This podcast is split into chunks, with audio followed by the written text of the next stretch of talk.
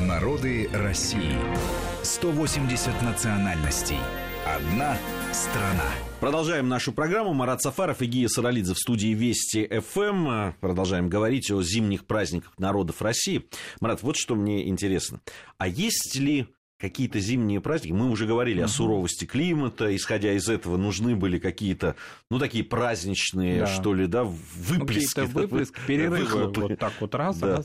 А вот любопытно. А, допустим, у народов там крайнего севера, да, там, где зима еще более суровая и вообще занимала там 10 иногда месяцев в году, ну, 9 как минимум.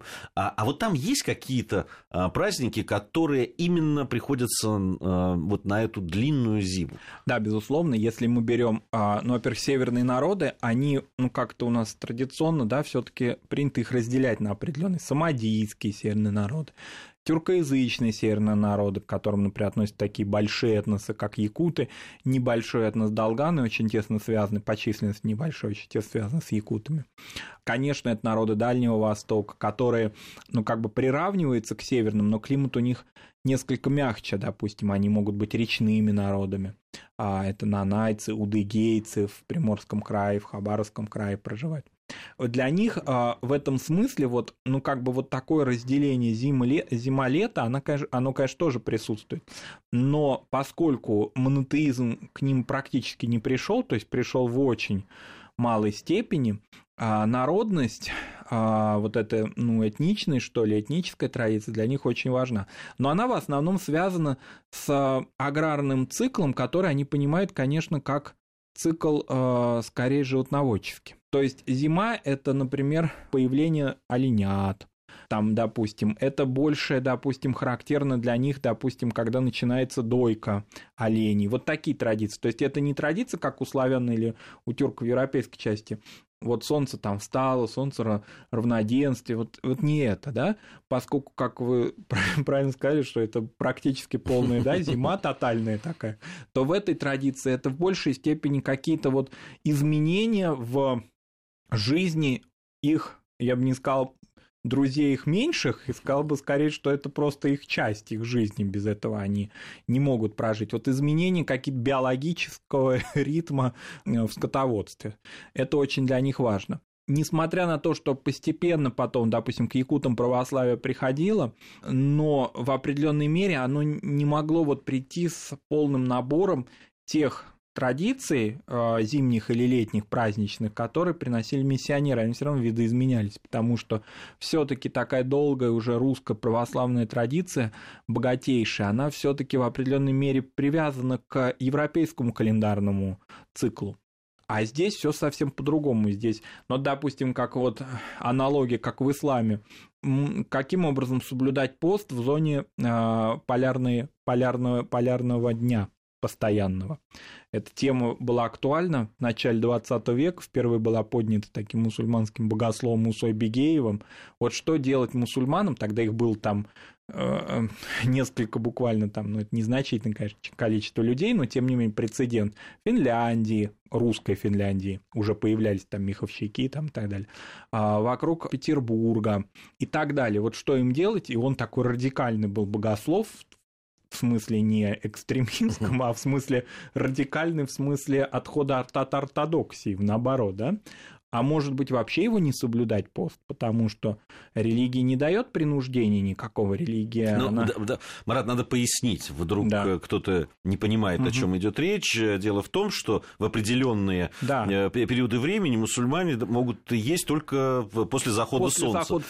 А иногда солнце не заходит. А дело в том, что, да, лунный календарь-то он двигается, и поэтому иногда вот оно не заходит в течение 30 дней там, или в меньшей степени, ну, не все 30, допустим, ну, практически весь месяц Рамадан. И вот он вынес такое, ну, что ли, такой трактат, да, сочинил относительно того, что, ну, совпало так, и не надо соблюдать, раз так получилось, потому что в Священном Писании мусульманском указывается на четкое отделение ночи от дня, здесь этого нет.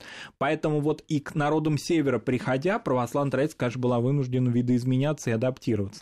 Вообще монотеистические религии, они в России, они совсем особые, надо сказать, да, вот И православие у нас особое, оно свое собственное, и ислам у нас свой, северный ислам, не случайно его так иногда именуют в стоковедческих работах, и буддизм у нас свой, потому что буддизм, допустим, даже несмотря на то, что большая часть российских буддистов связаны с Тибетом, исторически, корнями я имею в виду, канонически, тем не менее тибетский буддизм очень сильно здесь у нас видоизменился, и особенно приобщился вот к этой кочевой скотоводческой традиции и к климату, и праздники наполнились новым смыслом, потому что вот эта мощная какая-то глубочайшая философская традиция, она встретила, она тибетская, она монастырская, да, она встретилась с чем-то совершенно ей неведомым, ну, по существу, с шаманизмом, да, и поэтому она, конечно, это выбрала, вот эту скотоводческий культ. Поэтому, вот говоря, о чем мы начали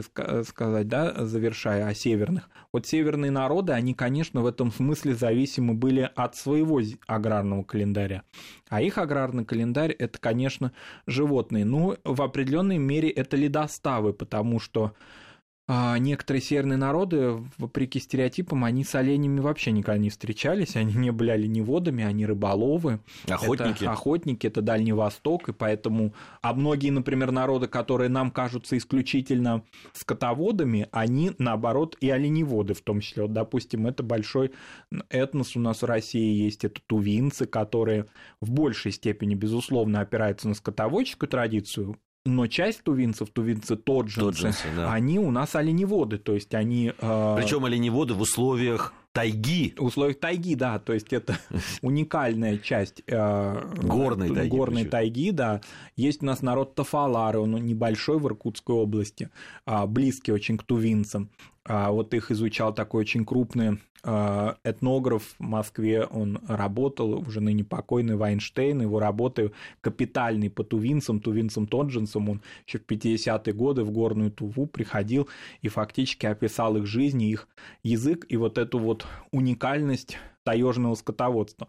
Поэтому, ну, вот как бы северные народы, они как-то у нас стереотип в таком вот неком, что это обязательно оленеводство и обязательно в каких-то ледяных они условиях проживают. Безусловно, это очень разная традиция, но она вся практически выстроена вокруг того, кто рядом с ним.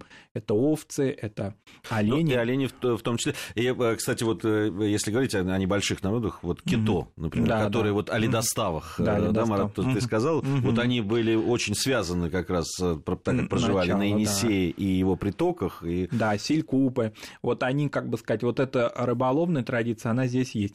Если мы берем все-таки возвращаясь в европейскую часть, вот для тюрков, например, рыболовная традиция не имела такого большого значения. Более того, может там показаться сейчас нашим таким... ну, отношением, да, и диетологи нам об этом говорят, и различные кулинарные книги относительно важности потребления рыбы в рационе. А вот для некоторых тюркских народов было характерно рыба как некая еда, ну, что ли, не то, что она еда бедняков, но она как-то сама по себе приплыла, ну, то есть никаких условий не надо. Но мясо – это мясо, особенно баранина или там конина, как культ, который у многих тюрков такой прям кулинарный есть, да. А вот приплыло, и как-то это, в общем, ну, еда людей, у которых нет скота, вот в такой традиции. У славян, конечно, такой не было заостренности, но, тем не менее, конечно, это не играло такой большой роли, как здесь. Я имею в виду не в смысле рациона, а в смысле влияния на праздничную культуру. Это, конечно, все-таки либо земледелие, либо традиционное скотоводство, которое мы видим у наших славянских и тюркских народов. Да, это любопытно, очень интересно. Вот там есть праздник, якут, который связан с ловлей, такой вот общиной, ловлей карасей. И вот прямо это, да, там должна вся община выйти, ловить, там по-особому ее, значит, готовят, по-особому заготавливают и так далее. И это связано, это прям праздник, это праздник, который связан с культурой, там, с повседневной жизнью этого народа и так далее. И очень любопытно мне, когда описывали вот этот праздник, он до сих пор существует, и люди этим занимаются. Если, ну, там уже время подходит к концу у нас постепенно, если вот подводить черту все-таки, да, вот о том, что мы говорили, о зимних праздниках, мы уже, Марат, ты уже сказал о том, что вот как раз зимой даже больше праздников, и они более яркие, более там, насыщены там, и масками, и, чем летние. Можно ли сказать, что вообще зимой большинство народов России все-таки действительно, большинство таких ярких праздников приходится именно на это время года? Безусловно, потому что не только потому, что климат, а потому что зимняя традиция здесь очень хорошо смыкается у тех народов, у которых у тех народов, у которых солнечный календарь, у которых постоянство церковных религиозных праздников, а это не только, кстати, православные народы, да, в определенной мере какой-то такой элемент лунно-солнечного, то есть более-менее устойчивого празднования существует и у буддистов, хотя кажется, да, что в основном доминируют лунные, но тем не менее не всегда. Это и у других народов, в которых как-то в религиозной культуре есть определенные совпадения на зиму, да, приходящиеся.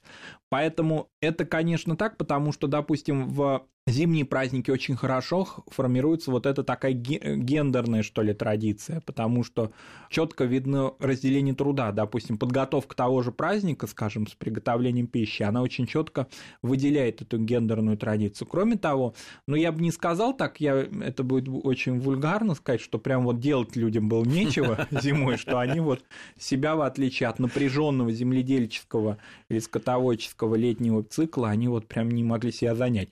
Ну, какой-то есть какая-то доля. Не случайно в советское время, например, наркоматы сельского хозяйства и поздние министерства всячески задумывались о быте колхозников в зимнее время. Чем же занять-то бедных людей? Как же они вот зимой-то без определенных занятий остались? Поэтому вот это и брачная, например, традиция, вот откуда она взялась, подготовка к браку и знакомство молодых людей и девушек в зимний именно период, хотя там есть, понятно, купальная традиция, да, летняя, но вот зимой-то она очень такая с определенной устойчивостью существует. Мы не заканчиваем разговор о зимних праздниках у народов России.